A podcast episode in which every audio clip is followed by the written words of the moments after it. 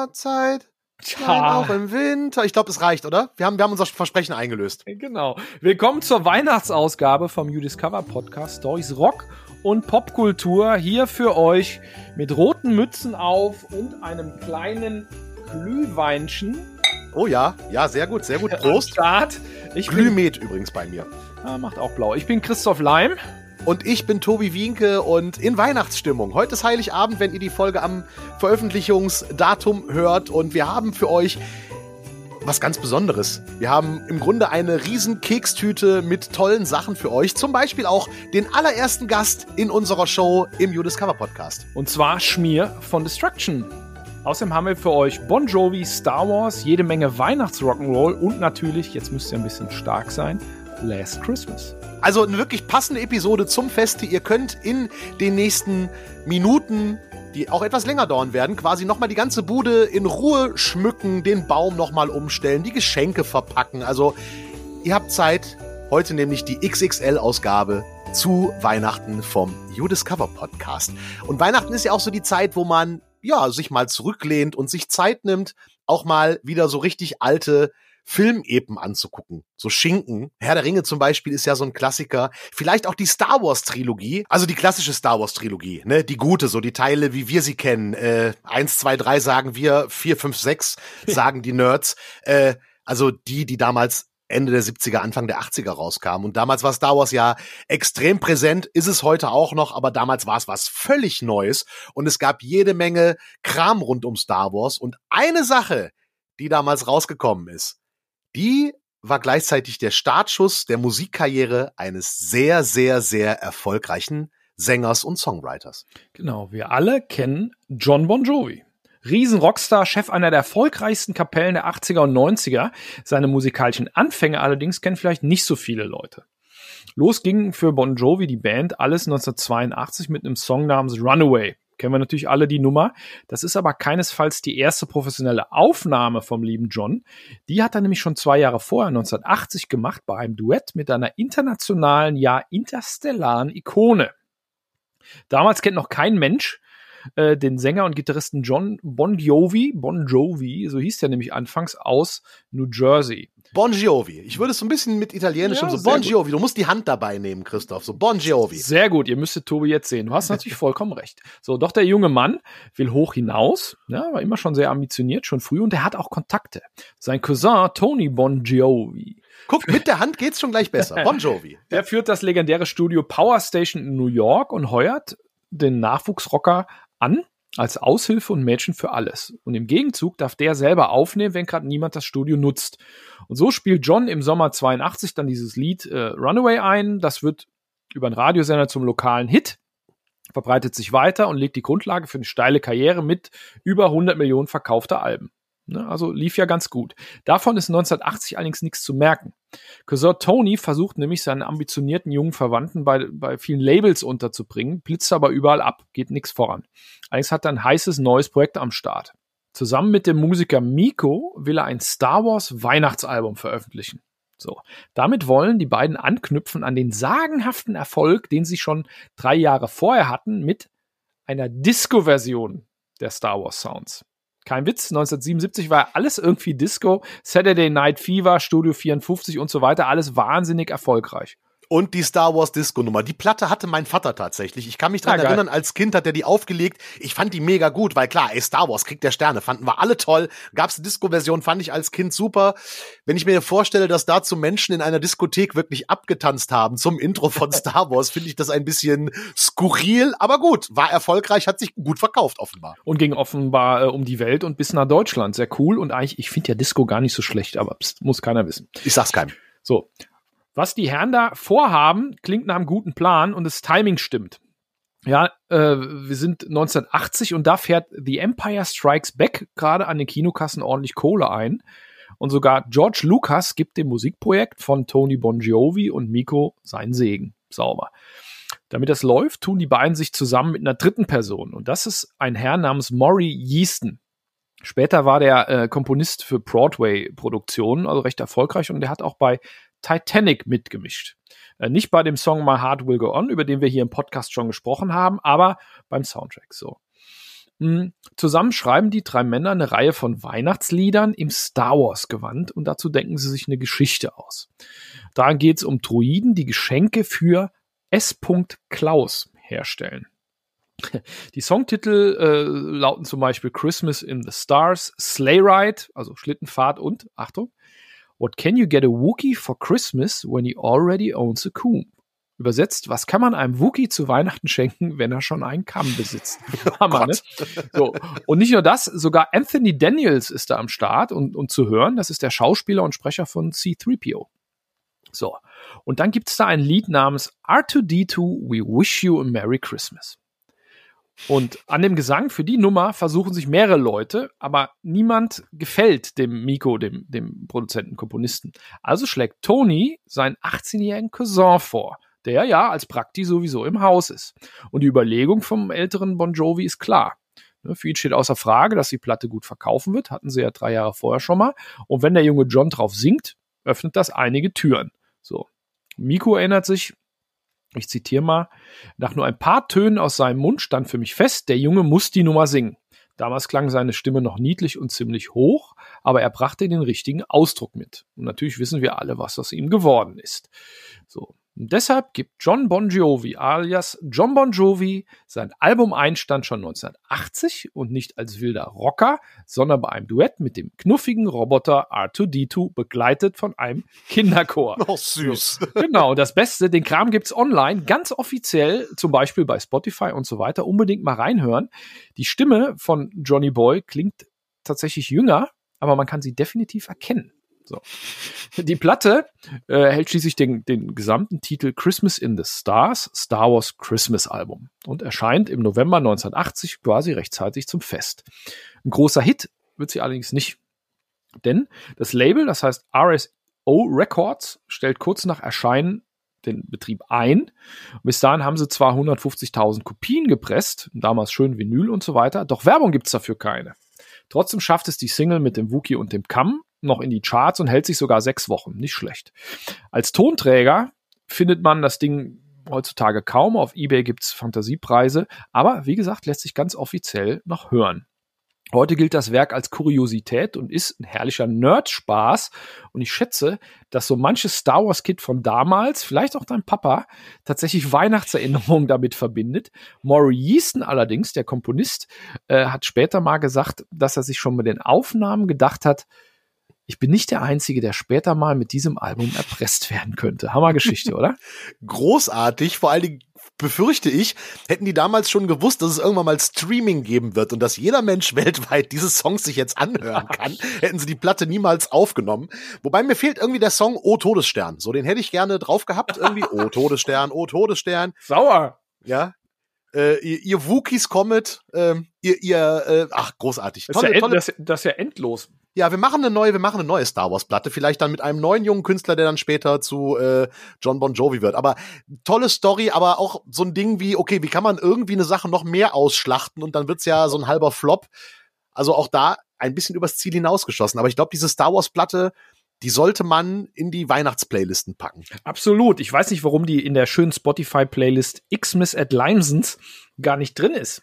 Ja, das änderst du ja jetzt gleich, oder? Ja, aber selbstverständlich. Folge eigentlich muss sie, muss sie beim Feste hier äh, äh, im Leimschen Anwesen, muss das natürlich laufen. Das ist schöner Nerdkram. Also die Platte ist cheesy, wenn man da mal reinhört. Ähm, die klingt auch ein bisschen nach 70er, 80er also ein bisschen alt, aber hat auch was Weihnachtliches. Total überdreht und zwischendrin piept R2D2 immer. Also eigentlich ganz geil. Hört sie euch an. Ist jetzt eine Empfehlung von Tobi und mir. Und von diesem, von diesem Wookie-Song habe ich vorher auch schon mal gehört, weil ähm, der, der Titel ist mir schon mal irgendwo untergekommen, in einem Text oder irgendwo mal aufgeploppt, aber ich habe ihn nicht im Ohr, aber ich glaube, ich werde mir die mal reinziehen und dann in meinen Star Wars Socken meine Star Wars Christbaumkugel an meinen Star Wars Baum hängen. Alter, die Macht ist stark mit dir. Das muss, das muss man sagen. Soweit ich weiß, hat Bon Jovi ähm, vor seinem Praktikum da im Power Station Studio nie was anderes gemacht beruflich. Vermutlich kam er direkt von der Highschool. Hat aber trotzdem für ihn ganz gut geklappt, wie wir wissen. Ähm, was Anständiges gelernt hat er jedoch nicht. Vermutlich hat er von seinen Eltern deshalb öfter folgenden Satz gehört. Mach was Vernünftiges, Kind. In dieser Rubrik geht es um die Jobs, die Rockstars früher mal gelernt haben oder sogar ausgeübt haben oder vielleicht sogar äh, während ihres Musikerberufs nochmal wieder angefangen haben und weitergemacht haben. Und wir sprechen heute zum ersten Mal nicht nur über jemanden, der was Vernünftiges gelernt hat, sondern sogar mit jemandem, der was Vernünftiges gelernt hat. Der erste Gast in unserem You Discover Podcast ist Schmier von den deutschen Thrash Metal Pionieren Destruction. Kennt man natürlich ganz früh schon dabei, Anfang der 80er in Deutschland, Creator, Sodom, Tankard, quasi die Big Four.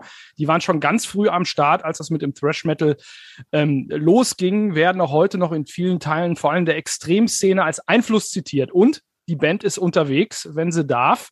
Äh, wie gesagt, seit 82 am Start äh, mit umgedrehten Kreuzen und mehr Nieten als ein Tanker im Hamburger Hafen. Und ab 89 hat Schmier mal eine Pause gemacht und in der konnte er sein Gelerntes anwenden. Da kommen wir gleich zu.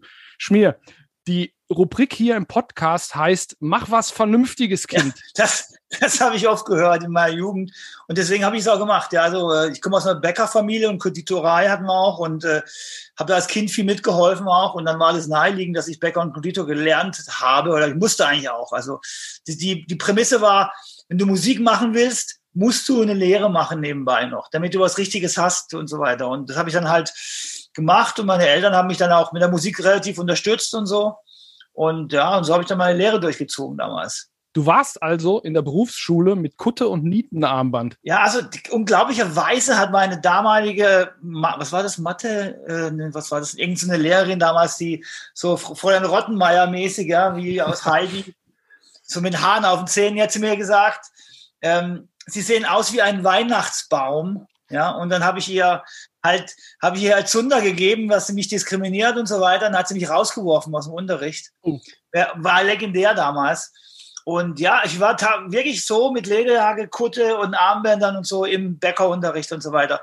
Und bei meiner Prüfung, ich habe mir dann extra die Haare geschnitten, aber natürlich nicht so richtig halt, ja, aber so, so viel wie ging halt. Und da waren halt immer noch so ein paar Locken da. Und bei der Prüfung hat der Prüfer zu mir gesagt, man sollte sie mit diesem Hippie-Haarwuchs nicht zur Prüfung zulassen.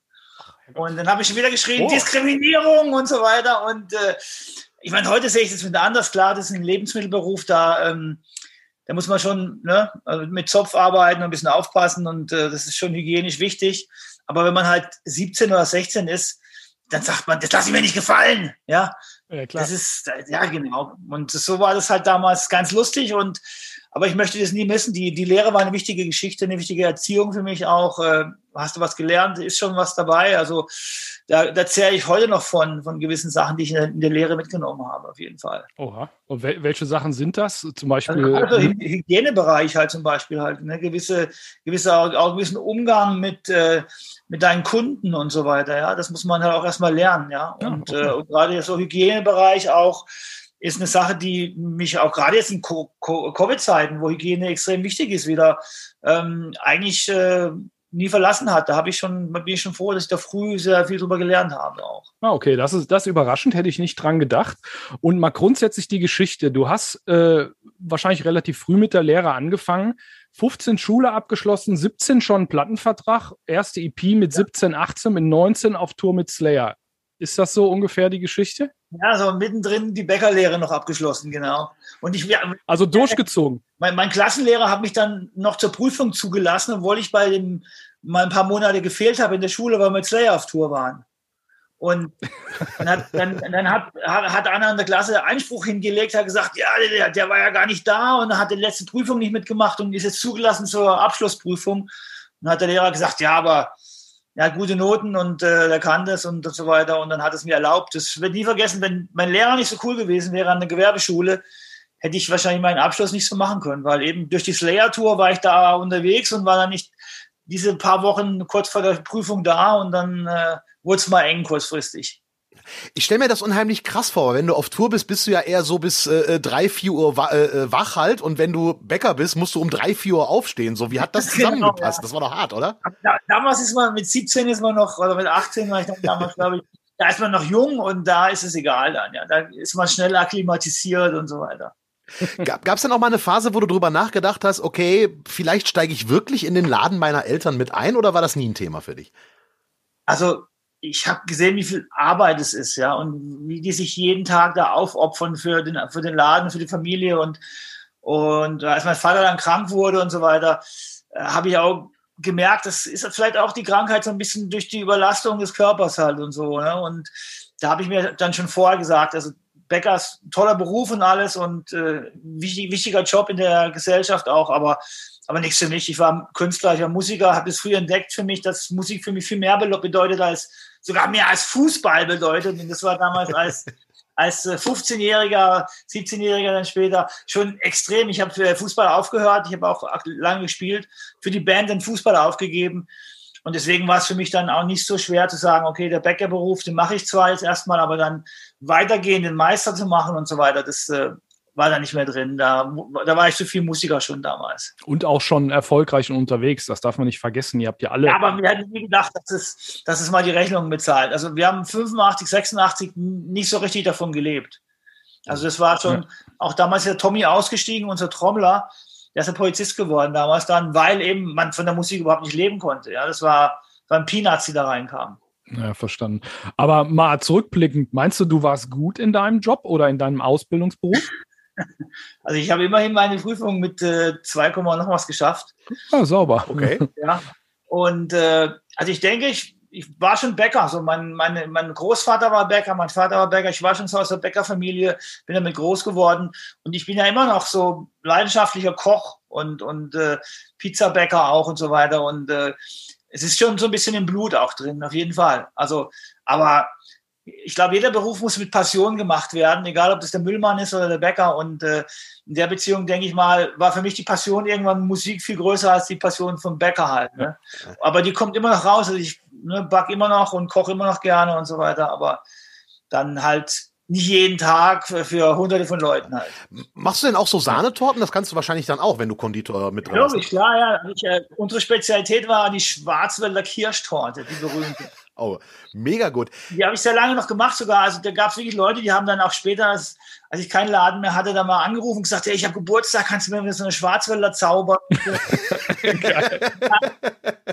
mein Vater hat immer gesagt, wenn die Oma so ein Stück Schwarzwälder Kirschtorte isst, dann muss die danach lächeln, ja, weil der hat immer schön viel Kirsch, Kirschschnaps reingemacht, ja, und viel, extra viel Kirschen auch, ja, und, und dadurch äh, war die Oma dann danach glücklich, ja, also das, so einen kleinen Schwipp und so einen kleinen Zuckerschock, ja, und dann bist du happy. Ja. Das wäre doch geiles Merch, irgendwie so eine Destruction Schwarzwälder Kirschtorte, oder? Wäre das nicht mal so eine Idee für, für, für Tiefkühl oder so? Ach so, ja, vielleicht, vielleicht. Ich weiß nicht, aber äh, da müssen wir vielleicht noch zehn Jahre warten, bis unsere Fans dann alle in diesem Kaffeekränzchenalter sind. Ja. ah, okay, verstanden. Aber bitte mit Sahne haben Sodom schon gecovert, aber die Richtung, ja, ja, ich, ich verstehe schon. Und um, um, um nochmal auf den Job kurz zurückzukommen, was hast du denn am liebsten gemacht? Also war das so klassisches Brot oder, oder Torten oder, oder äh, Süßgebäck? Hast du da einen Favoriten gehabt? Na, ich habe in der Ausbildung mal meine Hand mal in diese Auswahlmaschine bekommen, wo man diese Plunder, dieses Plundergebäck rein, reinquetscht. Und äh, ja, da, deswegen waren so die süßen Sachen dann irgendwann dann mal so nicht mehr so mein, ganz mein Fall. Ich habe schon am liebsten so, so äh, neue Sachen ausprobiert, so neue Brote. Damals war so, wir haben, wir haben versucht halt auch äh, ohne Back, Backmittel zu arbeiten und frisches Zeug zu machen. Und eben damals kamen gerade so diese ersten Ökobrote auf mit, mit, mit Samen und Nüssen und so weiter. Und sowas war dann schon eher mein Ding halt. Aber Kuchen habe ich auch gern gemacht, auf jeden Fall. Also gerade so Schwarzwälder Kirschtorte war auch so mein Fave eigentlich. Aber du hast nie, um das, um das, um das äh, rund zu machen, du hast nie in dem Beruf gearbeitet. Lehre fertig und da waren Destruction schon. Ja, ich habe äh, dann noch doch schon noch weiter gearbeitet. Lehre fertig und dann noch so ein Jahr vielleicht noch weiter gearbeitet. Und dann kam die große Frage, möchtest du einen Betrieb unternehmen? Dann musst du jetzt den Meister machen, dann brauchst du so und so viele Jahre dafür und so weiter. Und habe ich gesagt, stopp, es reicht. Und dann war, haben wir den Betrieb verkauft und dann hat unser damaliger Meister den Laden übernommen und ich habe mich verdünnisiert. Und waren, waren Opa, Vater, die Bäcker-Dynastie, waren sie enttäuscht? Ja, die sind leider alle früh gestorben. Also ich war ähm, damals so ein bisschen in der Zwickmühle, dass mein Vater sehr früh verstorben ist, während ich äh, noch in der Lehre war sogar, letztes, im letzten Lehrjahr. Und daraufhin war dann auch der Druck sehr groß, wie es weitergeht mit der Bäckerei und so weiter. Und mein Opa ist auch früh verstorben. Und dadurch war dann schon, schon so ein gewisser Druck da. Und dann habe ich aber irgendwann gesagt, eben, ich, ich kann das nicht und ich will es auch nicht halt. Ich will Musiker werden, weil immer mein Traum. Und meine Mutter hat es auch verstanden dann. Also die, war, die hat immer cool reagiert eigentlich. Ja, das klingt gut. Aber das ging ja mit der Gastro bei dir noch weiter. Äh, 89 hast du dich ja von Destruction getrennt nach drei ja, Platten. Ja, getrennt. Andersrum. Oder, okay, ich wollte es freundlich formulieren, auf jeden Fall. genau. Äh, und du hast Headhunter gestartet, hast, hast weiter Musik gemacht, ähm, aber ich nehme einfach mal an, dass Headhunter nicht so viel beschäftigt war wie Destruction. Ja, waren noch die 90er dazu, die, das große Grunge-Zeitalter, wo auch noch Techno größer wurde als alles andere. Und äh, ich weiß, hat damals mit, mit Headhunter noch äh, den Plattenvertrag versucht zu verlängern. Äh, 85, 95 war das.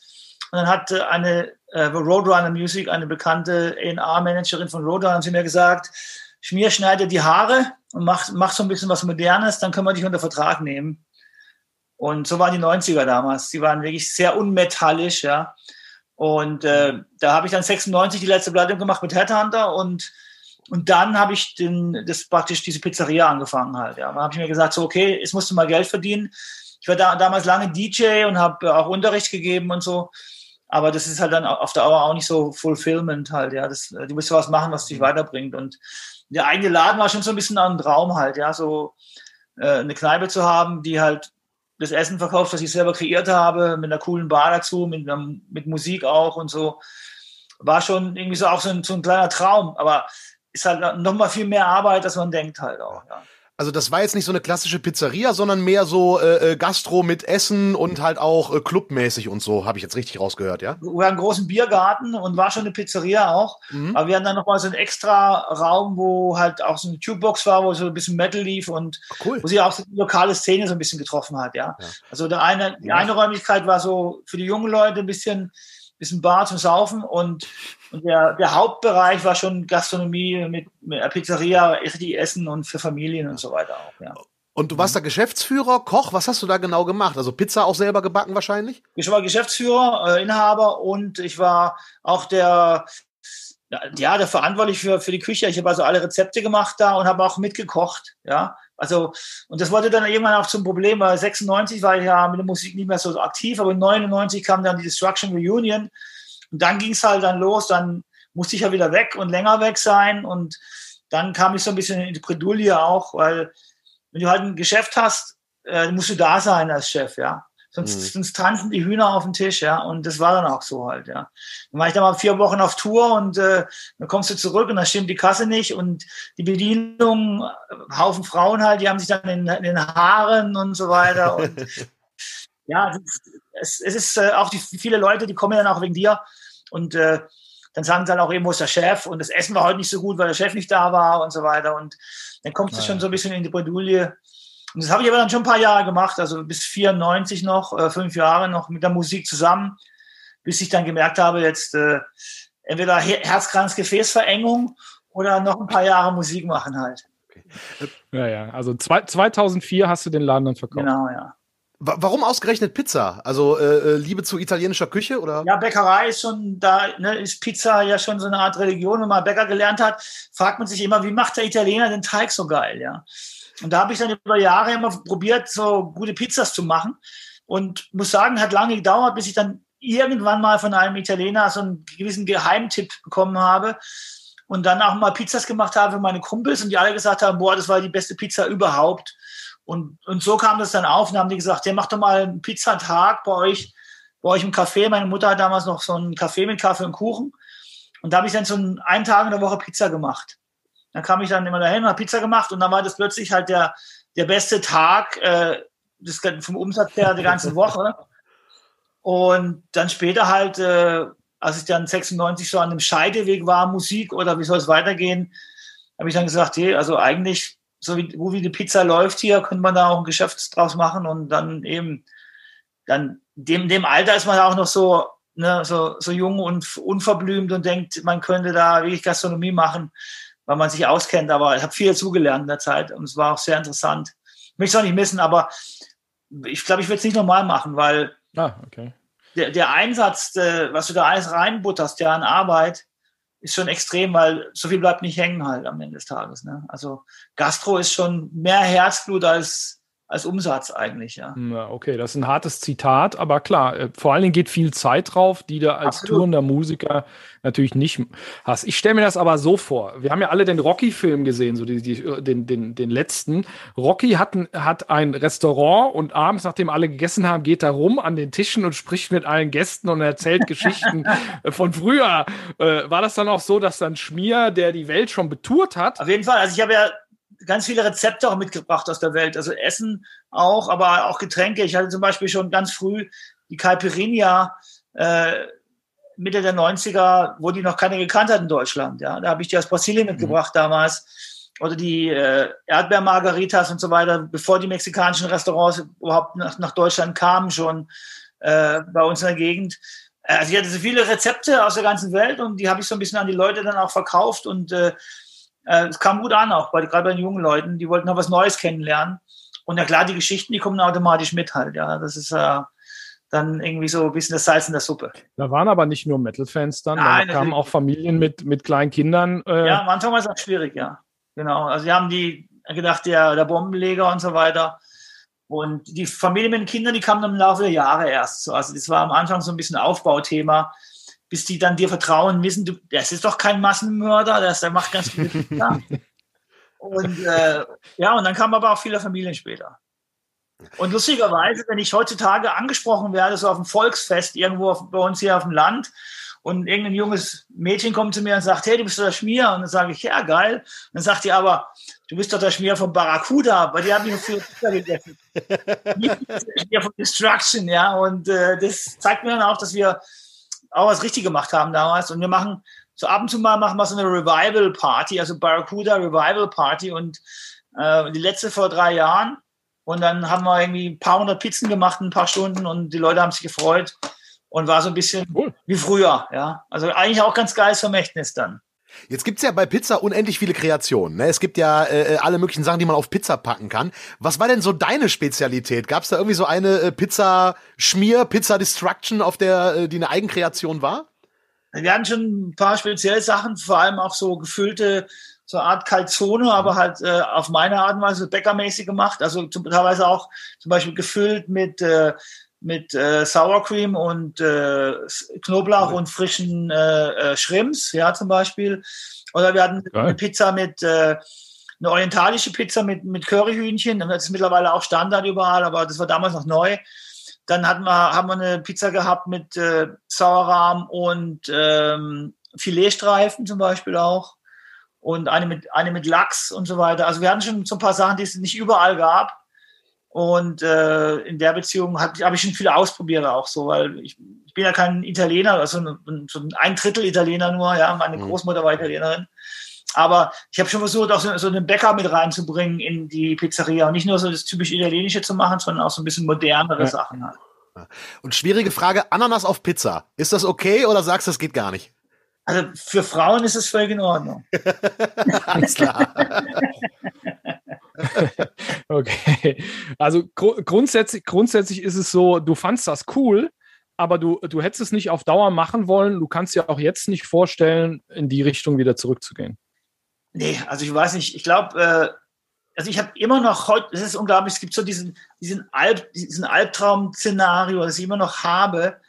Äh, das ist unter anderem halt, äh, du rennst auf die Wackenbühne und kommst nie an, ja, und die Band fängt ohne dich an zu spielen. Und das andere Albtraum-Szenario ist, die Pizzen werden nicht fertig, ja. Die kommen immer aus dem Ofen und ich hole die raus und dann bringe ich sie raus, aber die kommen nie beim Kunden an. Und dann kommt immer die Bedienung und schreit, wo ist die Pizza, wo ist die Pizza? Das träume ich heute noch, ohne Scheiß. Oh Gott. ja. Also das und hier zeigt ein bisschen, wie stressig der Job auch war, äh, diese Eigenverantwortung zu haben, eigenes Geschäft und dann auch in der, selber in der Küche zu stehen. Und in der Küche herrscht auch so ein roher Ton, ja, da geht's ab.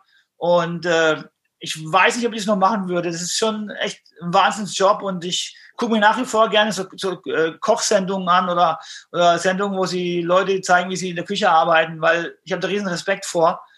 Aber ich weiß nicht, ob ich es noch könnte halt. Da, mh, hm, wenn meine Kumpels kommen und ich muss mal für sechs, acht Leute kochen, dann merke ich schon wieder, wie ich an meine Grenzen komme, weil ich nicht mehr so drin bin. Und früher musste ich halt für hunderte von Leute kochen. Das ist schon nochmal anders, ja. Also Ich habe dann riesen Respekt vor, vor Leuten, die in dem Beruf arbeiten. Deswegen, ich glaube nicht, dass ich es Mhm. nochmal machen würde. Aber sag niemals nie, vielleicht so auf die Rente dann hin nochmal so einen kleinen kuscheligen Bierladen irgendwo am Strand am besten, ja, vielleicht. Aber ja. Ja, ja, super, super Idee. Jetzt, jetzt wissen wir auch, was erstens die Albträume sind von einem kochkundigen Rocker oder rockenden Koch und wo die Reise hingehen könnte. Also guck mal, ich habe mal gelesen, dein Traumland ist Spanien. Wenn da mal irgendwann eine ganz coole Hütte am Strand ist, aus der es gut riecht und laute Musik kommt. Eh, wer weiß. Also Nein. ich käme vorbei. Und vielleicht zufällig Barracuda heißt, wer weiß. Oh, ja. Also müsste dann wieder Barracuda heißen, ist klar. Ja, natürlich, klar. Naja, ja, Ey, Schmier von Destruction, vielen Dank, dass du die Zeit hattest, äh, mit uns äh, zu plaudern und uns zu erzählen, was du Vernünftiges gemacht hast. Jetzt wissen wir äh, mehr. Hab noch schöne Weihnachten, äh, denn heute ist ja Heiligabend und äh, lass dir noch gut gehen. Und äh, vielen Dank, Schmier. Und irgendwann komme ich mal rum, ich will eine Pizza. Jetzt habe ich richtig Bock. Ja, vielleicht mal als Destruction Pizza, Pizza-Angebot machen. Schmier backt heute für die Fans, ja. Sehr gut. An dieser Stelle danke an unseren Partner, der uns bei unserem Podcast supportet, I'm Sound. I'm Sound ist eine Versicherung für Instrumente und Soundequipment, von Musikern für Musiker konzipiert und deshalb der perfekte Rundumschutz, wenn ihr selbst als Musiker unterwegs seid oder mit eurer Band oder wenn ihr Instrumente sammelt, zum Beispiel Gitarren oder Synthesizer.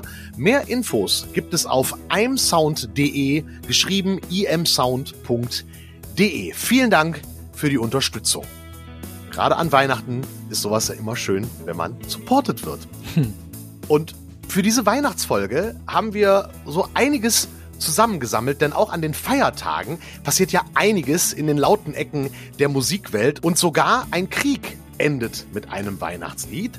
Wir sprechen jetzt einfach mal über Rock Around the Tannenbaum, die Musikwelt an und um Weihnachten. Da haben wir ein schönes Potpourri, eine bunte Mischung zusammengestellt. Viele Weihnachtsplätzchen sozusagen. Storyplätzchen. So, starten wir mit dem Thema Weihnachtsgeschenke. Na, jedes Jahr Theater, klar. Wenn man doch nur mal ungestört und ohne Gedrängel stöbern könnte, wäre das nicht schön. Geht, man muss nur bei den Beatles spielen. Am 25. November 1965 öffnet nämlich das Londoner Kaufhaus Harrods nach Ladenschluss nochmal exklusiv und einzig für John Paul, George und Ringo. Und so können die Buben völlig ungestört Präsente kaufen. Wenn man nämlich zur berühmtesten Popband der Welt gehört, kann man nicht einfach so in den Laden spazieren. Nur wie wir sehen, man muss es auch nicht. Drei geschlagene Stunden soll der Einkaufsbummel gedauert haben. Dabei besorgt John Lennon eine Rutsche für seinen Sohn Julian. George Harrison und Ringo Starr kaufen Möbel. Wofür Paul McCartney sich interessiert, ist nicht überliefert. Hoffentlich keine Socken. Denn manche Weihnachtsgeschenke taugen selbst von einem Beatle nichts. so, die erfolgreichste Weihnachtssingle weltweit ist White Christmas in der Version von Bing Crosby. Riesennummer, Riesennummer. Also äh, Ja, kennt jeder. Klassiker vor dem Herrn. Geschrieben wurde der Song allerdings von, von jemand namens Irving Berlin und Bing Crosby hat ihn am 29. Mai 42 aufgenommen in nur 18 Minuten und im Frühling.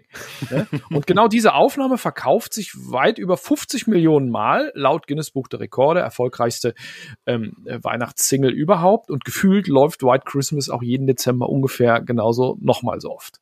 Und es gibt auch eine Geschichte dazu, aber die ist so überhaupt nicht weihnachtlich, aber welthistorisch ganz interessant.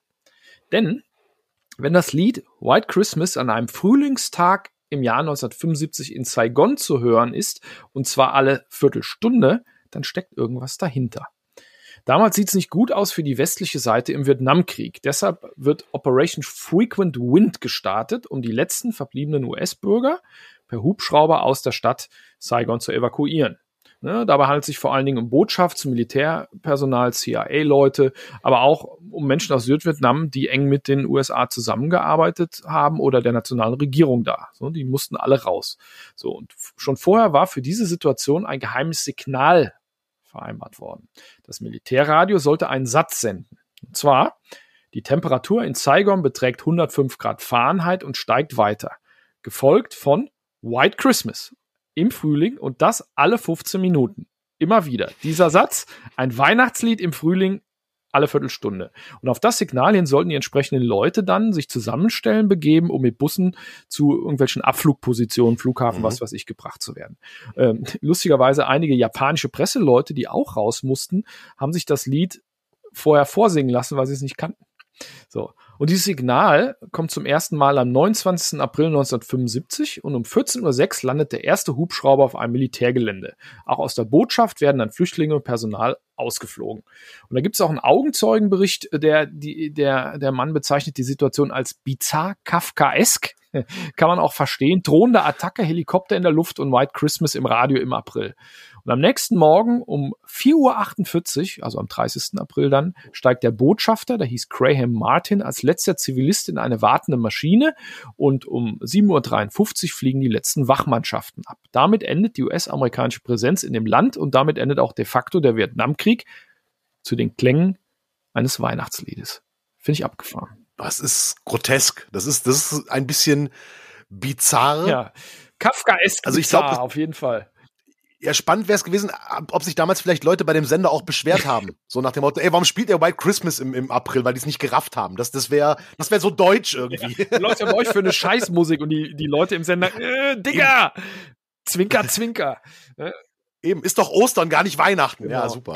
Aber spannende Nummer. Aber Weihnachten ist ja auch ganz fest verbunden mit ähm, einem Datum und einem Mann, der an Heiligabend 45 das Licht der genau. Welt erblickt hat. Nämlich Lemmy Kilmister. Der Heiland. Ne? Ab, äh, ab da wird's auch laut. Ne? 24. Dezember 1945, wie Tobi gesagt hat. Am 28. Dezember 2015, also auch in der Weihnachtszeit, stirbt Lemmy dann in Los Angeles und dazwischen lebt er, wie wir alle wissen, sein Leben komplett nach eigenen Regeln. Früh entscheidet er sich schon für Rock'n'Roll und zieht das bis zum Schluss durch. Seine finale Show spielte er in Berlin, zwei Wochen vor seinem Tod, die Abschlussnummer Overkill. Und darüber haben wir auch schon gesprochen in Episode 6. Die steht übrigens auch noch online. Lemmy hat damit übrigens ähm, seine Prophezeiung wahrgemacht. Er hat ja gesagt, äh, ich will 70 werden und dann sterben. Und 1945 bis 2015. Er wurde 70 und vier Tage und ist hat abgetreten. Er, hat er das, das, das fand ich sehr krass. Er hat es gesagt, dass er mit 70 äh, abtreten will. Und das war wirklich äh, eine Punktlandung, also vier Tage und äh, äh dann, dann war es halt durch. Ah, ich bin immer noch ein bisschen glücklich an Heiligabend und vier Tage später traurig und am 28. Dezember gibt's Jack Daniels zu Hause. Ist einfach so. Weihnachtstradition. wir treffen uns alle bei Winkes. Äh, ja, aber sowas. Adresse in den, Show, sowas Adresse in den Shownotes. Es gibt ja, ja. es gibt ja noch eine Geburt an Weihnachten, eine wichtige sogar, und zwar 1975. Da gründet der junge Engländer Steve Harris eine Band namens Iron Maiden. Dauert aber von da noch fünf Jahre bis zum ersten Album und noch fünf weitere Jahre bis zur Heavy Metal Weltherrschaft. Heute gelten Maiden natürlich als Goldstandard des Genres und wie ich immer sage, sowas sollten Kinder in der Schule hören. So, warum haben die eigentlich kein Weihnachtsalbum rausgebracht? Ich finde, ein Maiden-Weihnachtsalbum fehlt irgendwie noch. Eins der geilsten Eddie-Artworks ähm, äh, ist äh, der Somewhere in Time Eddie mit, äh, mit dem Weihnachts Weihnachtsmannmantel in der Schneelandschaft. Ja. Habe ich sehr oft und sehr gerne an Weihnachten verschickt. Oh ja, oh ja. Die Feiertage nutzen noch andere Bands, zum Beispiel Nirvana. Die beginnen nämlich am Heiligabend 1988 mit den Aufnahmen zu ihrem ersten Album Bleach. Stille Nacht naja, muss, muss ja nicht sein. Ne? Aber zurück nochmal zu Weihnachten. Beatles-Gitarrist George Harrison, nächste Geschichte, nimmt 1965 das Fest der Liebe wörtlich. Der Sage nach macht er nämlich seiner Geliebten Patty Boyd am ersten Feiertag in einer Limousine einen Heiratsantrag, als die beiden in London zu einem Dinner unterwegs sind. Sie sagt ja und inspiriert mehrere Beatles-Songs, zum Beispiel das wunderschöne Something. Ah. Allerdings, da gibt's auch noch eine Geschichte, über die wir bestimmt noch mal sprechen, krätscht Anfang der 70er dann ein dicker Kumpel von George Harrison rein, richtig seitlich mit Blutgrätsche und zwar Eric Clapton, ganz uns unfestlich, der umgarnt nämlich Patty Boyd, unter anderem mit dem Song Layla. Später werden sie ein Paar und auch Clapton wird inspiriert von der jungen Dame zu sehr schönen Liedern, zum Beispiel Wonderful Tonight. Oh, auch sehr schön. Wobei ich verstehe halt nicht, warum Musiker für Frauen Lieder schreiben, die einen völlig anderen Namen haben. Ich meine, die Dame hieß Patty Boyd und er umzirrt sie mit dem Song namens Layla. Wenn du an der anderen Stelle einen falschen Namen sagst, kriegst du aber so auf die Fresse. Zu Recht halt. Aber als Musiker mh, hm, kann ich, ja, ich das glaube, damals war so ein bisschen das Problem, ähm, dass naja, Patty Boyd war halt verheiratet mit George Harrison. George Harrison, Eric Clapton waren Kumpels und er schreibt ein Lied über jemanden, der äh, große Liebe empfindet, die aber nicht erwidert wird oder erwidert werden kann. Und sie hat dann ah. auch gesagt, als ah. er ihr das vorgespielt hat, sie hat dann auch gesagt, boah, jeder wird wissen, dass es da um mich geht und so weiter. Da war anscheinend ein bisschen was, äh, bisschen was in, ah, ah siehst du, die müssen, die müssen auch vorsichtig Verstehe. sein, sonst gibt's ja Bambule und Streit und so. Heutzutage Cyrano de Leimsen hat mich gerade etwas gelehrt. Finde ich sehr gut, sehr gut. Schönen Codenamen benutzen. Genau. Also wenn du mal Songs schreibst, aber noch verheiratet bist und so, pass auf. Oh, Frau Winke. Ja. Äh, äh, äh, es ist, äh, äh, nee, Schatz, alles gut. Es, ist nicht das, wonach es aussieht. So. Ich kann alles erklären. Famous Last Words. Leider bleibt die Weihnachtszeit auch nicht von traurigen Nachrichten verschont. Zum Beispiel Rick Parfit von Status Quo verstirbt am Heiligabend 2016, auch schon fünf Jahre her. Am ersten Weihnachtstag gehen James Brown 2006, Eartha Kitt 2008 und George Michael 2016 von uns. Mm. Und am 25. Dezember 1985 bricht Thin Lizzy Frontmann Phil Lynott zusammen und er liegt kurz nach Neujahr den Folgen seines Drogenkonsums. Alles äh, um die Feiertage rum und ich sage auch immer All Hail Thin Lizzy, ganz großartige Band, wenn ihr die nicht kennt, ihr solltet. Auf der anderen Seite feiern einige Stars zwischen den Jahren Geburtstag, gibt also auch was zu feiern, zum Beispiel Annie Lennox von den Eurythmics, geboren 25.12.54, Elena Miles, kanadische Sängerin, 25.12.58 und Lars Ulrich von Metallica, 26.12.63. Also Glückwunsch und frohes Fest. Das erklärt auch, warum Lars Ulrich manchmal so ein bisschen äh, komisch ist vielleicht, weil so Menschen, die Weihnachten und Geburtstag zusammen haben, irgendwie sind ja immer den Rest des Jahres so ein bisschen unleidlich. und ich glaube, vielleicht erklärt das, warum Lars Ulrich äh, manchmal so ein bisschen verschrien ist. Er ist ja ein lieber Kerl. Ich habe ihn ja auch mal getroffen irgendwie. Der ist ja wirklich total angenehm und nett, aber der wirkt ja immer so ein bisschen verschroben. Und vielleicht liegt es daran, dass er halt immer so, so alle Geschenke quasi innerhalb von drei Tagen bekommt und dann das ganze Jahr Genau, es geht, es geht immer auf die Kindheit zurück. war immer sauer. Bei Lemmy war es schlimmer. Der hat dann Heiligabend Geburtstag. Das ist total Mist. Das ist ja wie, wie äh, bis an Weihnachten und Ostern am gleichen ja, Tag. Oder immer nur Schlafanzug und Socken geschenkt zu kriegen an Weihnachten. Großes Trauma, weil das kriegt man ja sowieso, wenn man keinen Schlafanzug und keine Socken mehr hat. Und dann ist das Weihnachtsgeschenk ja quasi äh, vertan, weißt du? Man könnte die Evil Knievel äh, Figur kriegen. Ja, wollte ich unbedingt haben früher. Habe ich auch gekriegt und kaputt gemacht. Bis äh, Neujahr war die kaputt, weiß ich noch. Ich bin ja froh, dass ich das nicht habe. Also ich habe ja im Frühjahr Geburtstag und das ist weit genug weg. Da kann man sich das mit den Geschenken so, so ein bisschen aufsparen irgendwie. Aber wie gesagt, ich glaube, das ist nicht unbedingt immer schön. Aber boah, eine ganze Menge los an Weihnachten. Da denkt man so, da passiert nichts, weil ist ja Weihnachten. Ne? Da sitzt man zu Hause, futtert sich den Bauch voll und zieht sich dann noch Kekse rein und äh, am Ende gibt's dann äh, ordentlich Schnaps. Aber da passiert auch eine ganze Menge, auch in der Rock'n'Roll-Welt. Sehr schön. Und das Ganze immer mit wunderbarem Soundtrack an Weihnachten. Genau. Damit kommen wir auch zu unserer Entdecker-Rubrik. Äh, wir sprechen ja in jeder Folge über Alben oder Platten, äh, die wir wiederentdeckt haben oder die wir für wiederentdeckenswert halten. Und heute muss das natürlich der Weihnachtshit überhaupt sein. Den entdeckt man ja, ob man will oder nicht. Und entweder liebt man ihn oder man hasst ihn. Ich persönlich finde die Nummer ja großartig, ist mein zweitlieblings-Weihnachtslied. Äh, Was ist denn dein erstes Lieblingsweihnachtslied? Äh, Driving Home uh, for Christmas von Chris Greer. Ah, okay. Verstehe ja, ich. Ja. Und äh, ne, wir wissen natürlich alle, von welchem Song wir sprechen. Ganz klar, Last Christmas. Tobi, zu welcher Fraktion gehörst du? Ich kann den Song nicht leiden. Ich mag Last Christmas nicht. Hat nichts mit der Qualität zu tun. Du sagst ja immer so schön, ein guter Song ist ein guter Song ist ein guter Song. Und ähm, qualitativ ist der Song ja super, aber ich mag ihn einfach nicht. Vielleicht habe ich ihn einfach in den letzten knapp 40 Jahren zu oft gehört. ich kann Last Christmas nicht leiden. Wobei, ja, irgendwie hat er doch was. Ne? und er wird dir wahrscheinlich auch fehlen. Ja, und äh, guter Song, das stimmt auch hier. Ein ziemlich perfekt gemachter Pop-Weihnachtssong äh, ne, von Wham. Und der hat eine recht schöne Geschichte. Und vor allen Dingen, weil er halt eben nicht einfach mal so Popmusik ist, sondern wirklich komplett durchkomponiert und arrangiert und halt nicht repetitiv. Merkt man schon beim Hören. Den Refrain kennt jeder von uns, den kann auch jeder mitträllern, ob er den Song mag oder nicht. Aber die Strophen, allein die Melodieführung der Strophen zu treffen, ist unheimlich schwierig, weil die einfach nicht geradlinig sind und textlich halt auch sehr ausschweifend und sehr unterschiedlich, also nicht langweilig. Und das spricht dafür, dass sich George Michael beim Komponieren auch mehr gedacht hat, als einfach mal einen cheesy Weihnachtssong zu schreiben. Und er hat auch viel investiert und kompositorisch wirklich reingesteckt. Bei dem Song hat ihm übrigens sein Wham-Partner Andrew Ridgely ziemlich freie Hand gelassen. Er hatte eigentlich auch keine Wahl, denn der hat sich in der britischen Zeitung Daily Mail dran erinnert, dass sie mal zusammen bei George Michaels Eltern zu Besuch waren. So, Sonntag zum Essen.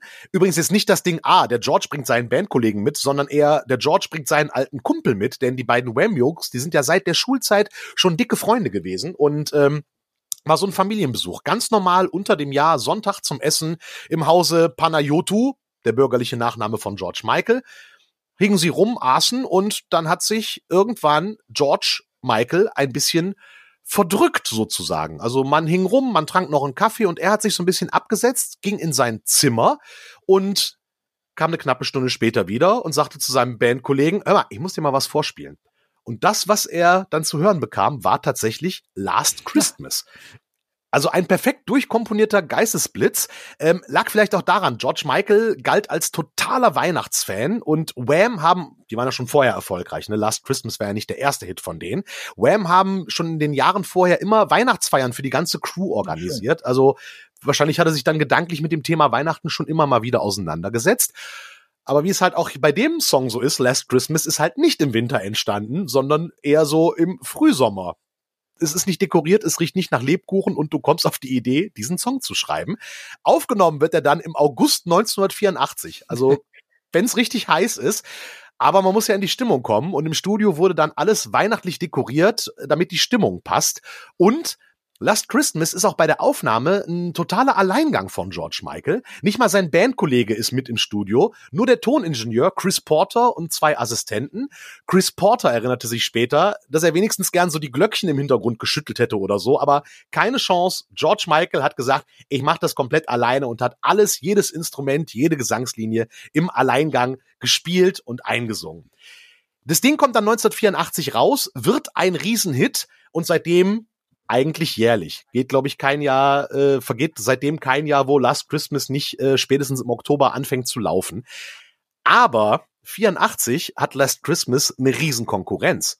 Und der ist in dem Jahr auch in den Charts erfolgreicher. Do They Know It's Christmas? Der andere Weihnachtshit 1984. Übrigens, da singt George Michael auch mit. Also er war quasi zweimal in den Charts in Weihnachten 84. Aber wie gesagt, Platz zwei ist ja durchaus in den 80ern auch noch was, denn da hat man auch eine Menge Platten verkauft, aber finanziell hat das George Michael nicht viel gebracht in diesem ersten Jahr, denn es gibt Plagiatsvorwürfe. Und zwar von Barry Manilow. Der hat einen Song rausgebracht namens Can't Smile Without You. Und man sagt, der soll so ähnlich klingen. Ich habe mir das angehört. Ich finde, man braucht da ziemlich viel Fantasie. Also klar, die Harmonien sind ein bisschen ähnlich, aber Plagiat habe ich nicht erkannt. Aber wie dem es auch sei, es kommt nicht zu einem Prozess. Man einigt sich außergerichtlich. Und zwar einen ziemlich coolen Deal, finde ich. Der Deal ist, äh, pass auf, die Einnahmen vom ersten Jahr hier Last Christmas, die werden komplett gespendet und zwar in den gleichen Topf wie äh, die Einnahmen von Do They Know It's Christmas. Finde ich eine gute, außergerichtliche Lösung für so einen Streit. Ähm, hat vielleicht ein bisschen wehgetan finanziell, aber danach in den Jahren ist das Ding ja jährlich in den Charts und George Michael wird seine Tantiemen kriegen. Allerdings ist der Song nirgendwo Nummer eins geworden. Irgendwann mal in Irland, aber in dem damaligen Jahr nicht. Aber und das war dann ein Novum im Jahr 2021. Im Januar diesen Jahres hat es Last Christmas endlich geschafft, auf Platz eins der britischen Singlecharts zu sein. Auch erst nach Weihnachten, wie gesagt. Erst im Januar diesen Jahres war Last Christmas auf Platz eins der britischen Charts. Man vermutet, das liegt an sprachgesteuerten, ähm, an sprachgesteuerten Boxen.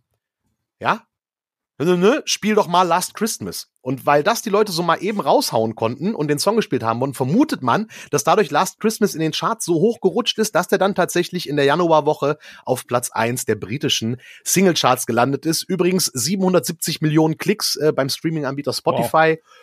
Ist auch definitiv eine ganze Menge. Ich habe eine lustige Sache gelesen, nämlich was das Lied an Kohle einspielt, jedes Jahr noch so lange nach Veröffentlichung, und zwar 8 Millionen Euro pro Jahr. Hab ich, hab ich gelesen. Ich kann das nicht verifizieren so richtig.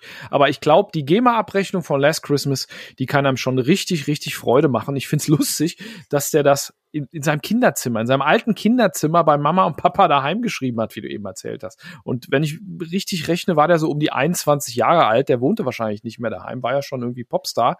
Aber ist in seinem Zimmer, wo dann irgendwie wie ollen Poster noch hängen, womöglich stehen noch Teddybären. Er schreibt mitten im Jahr einen Weihnachtshit und dann scheppert's. Lustig. Und dann schreibt er halt auch noch so einen Song, der wirklich musikalisch auch viel in sich hat. Also halt nicht äh, einfach Strophe, Refrain, Strophe, Refrain, Strophe, Refrain und alles klingt gleich, sondern so ein paar überraschende Töne drin und die Gesangslinie geht von ganz hoch bis ganz tief. Musste ich mal erfahren. Ich habe vor Jahren mal in einer Karaoke-Bar im Dezember Last Christmas. Und wir sagen, komm, wir singen Last Christmas zusammen. Und dann bei den Strophen habe ich die, habe ich wieder die Töne noch im Text getroffen, weil ich den Text überhaupt nicht mehr kannte und die Strophen halt, die, die Töne so variieren, das ist wirklich krass. Also das merkt man aufs erste Hören nicht, weil eben der Refrain so cheesy ist und so nervig. Aber ich, das ist total schlimm, Christoph. Seit ich mich mit sowas beschäftige, jetzt fange ich an, den Song zu mögen. You were whammed. Ja, es, äh, aber die Nummer ist tatsächlich nicht doof. Ähm, habe ich auch tatsächlich mal gelesen. Ich habe es noch nicht versucht zu singen, aber die Phrasierung in der Strophe ändert sich. Also die Rhythmik, wie die Worte da eingepasst sind und so weiter. Also ist kein Kindergarten. Wahrscheinlich hat er das einfach als Instinkt äh, Leistung so komponiert, weil er es halt kann. Ich denke immer, mit Talent könnte ich ja halt auch. Aber gut. ne, also ich habe ein lustiges Gerücht gehört von dir übrigens, nämlich dass der Song mal einen Arbeitstitel hatte, vielleicht zwischendurch Last Easter und auch fertig war, aber die Plattenfirma wollte halt einen, einen Weihnachtssong. Ja, ja, genau. Da gibt's aber keinerlei Belege für. Also das wurde irgendwann mal äh, in die Welt geworfen, dieses Gerücht. Aber wie gesagt, es gibt einen längeren Artikel, wo sich äh, äh, ähm, Andrew Ridgely äh, halt erinnert an George Michael. Das war kurz nach seinem Tod, wo er auch über die Entstehungsgeschichte von Last Christmas äh, spricht. Und von Last Easter fällt da kein Wort. Und übrigens, also wer schreibt denn einen Ostersong? ja, Ostern singt man ja irgendwie gar keine Lieder. Ich glaube, von Rolf und seine Freunde gibt's ein Osteralbum, aber man singt ja Ostern nicht. Man singt ja Weihnachten. Das ist ja mehr so die Zeit des Singens. Und auch ja. Last Christmas singt man dann immer wieder. Coverversion gibt's natürlich eine Million, äh, schätze ich mal. Viel, viel Geboller, einfach härter gemacht, Punkrock, Heavy Metal und so weiter. Aber mir fällt tatsächlich keine ein, die ich jetzt hier empfehlen wollen würde. Ich habe eine im Hinterkopf und vielleicht könnt ihr mir helfen da draußen. Denn ich kann mich dunkel daran erinnern, in den 90ern, als quasi bei mir zu Hause Viva den ganzen Tag lief. Da gab es mal irgendeinen Auftritt einer deutschsprachigen Punkband. Und die hat Last Christmas auf Deutsch gesungen und zwar haben die den Text einfach eins zu eins eingedeutscht. Aua. Der Text ging dann, letzte Weihnacht, ich gab dir mein Herz, doch am sehr nächsten Tag, du gabst es davon. Und ich weiß genau, dass ich das einmal gesehen habe. Ich finde es seitdem nicht. Und vielleicht kann mir irgendwer von euch bei dieser Detektivarbeit helfen. Podcast at udiscover-music.de ähm, und äh, Glühwein. Es gibt einen Glühwein mit ja. Schuss von mir dann bei nächster Gelegenheit. Das, das ist doch fair. Also wegen mir auch im August. genau, das, das ist doch fair. Ein super Angebot von Tobi. Und äh, ihr habt den Song wahrscheinlich nicht zum ersten Mal gehört dieses Jahr, jetzt wo ihr diesen Podcast äh, am Laufen habt. Ihr seid schon gewammt, aber ehrlich, bei uns am besten, oder? Das kann, glaube ich, keiner verneinen, denn so schön über Last Christmas zu reden und vor allen Dingen ist in dieser Geschichte zu schaffen, mich vom Hasser des Songs zu einem, der sagt, ich finde den jetzt gar nicht mehr so schlecht. Auch Mensch, toll, meine ganze, meine, meine, meine ganze Reputation ist im Eimer. Ja, meine ganze Street Credibility in einer Folge Podcast aufgelöst. Aber ist Weihnachten. Weihnachten kann man sich auch mal lieb haben. Ach, schön. Und ähm, das Ganze mal. Aber Christoph, was ist eigentlich, also du hast gesagt Driving Home for Christmas und dann Last Christmas sind deine Lieblingsweihnachtssongs. Ja, ich finde auch Dead Christmas von von Monster Magnet gut, aber ich glaube, da geht es um was anderes. Oder äh, Christmas, uh, I Don't Wanna Fight Tonight von Ramones. Oh, der ist auch wunderschön. Und die Mar Mariah Carey Nummer, die ist tatsächlich. Ah, na, na, na, na, na, na. Ja, die, die ist so, ja, die ist halt auch sehr, sehr cheesy und bringt Mariah Carey irgendwie, auch wenn ihre Karriere nicht mehr so geil lief, glaube ich, auch eine Menge Geld jedes Jahr ein. Mein Lieblingssong ist Fairy Tale of New York von den Popes. Oh, das ist mein absoluter, der, der darf jedes Jahr Weihnachten einfach nicht fehlen. Ähm, das ist, das ist tatsächlich mein Favorite Weihnachtssong. Und Oh Christmas Tree von Doro. Oh, also man darf ja, ja, über Doro echt nichts Schlechtes sagen, aber ein Weihnachtslied, mh, hm, ich weiß es nicht. Trotzdem, ihr habt eine Menge Empfehlungen von uns jetzt und die, Run Run Rudolph von Motorhead. Ach, ich kann Verdammt gar nicht mehr aufhören. Ja, es gibt, es gibt so Menge. viele tolle Es gibt eine Menge. Eigentlich müssten wir, müssten wir die Shownotes damit vollpacken. So oder so, ihr habt eine Menge Empfehlungen für den Sound. Für heute Abend, für den Rest der Woche bis Silvester, denn da hören wir uns wieder mit der nächsten Ausgabe, die fette Silvester-Ausgabe vom You Discover Podcast. Bis dahin, danke fürs Hören und abonniert, schaltet ein, empfiehlt weiter. Feedback-E-Mail hat Tobi mehrmals gesagt. Bis dann, vielen Dank und Frohe Weihnachten. Frohe Weihnachten, lasst es euch gut gehen und Silvester hören wir uns dann wieder. Da gibt's dann den Knaller. Bam! Und jetzt, Entschuldige, den konnte ich mir nicht Und jetzt singen wir. Achtung. Das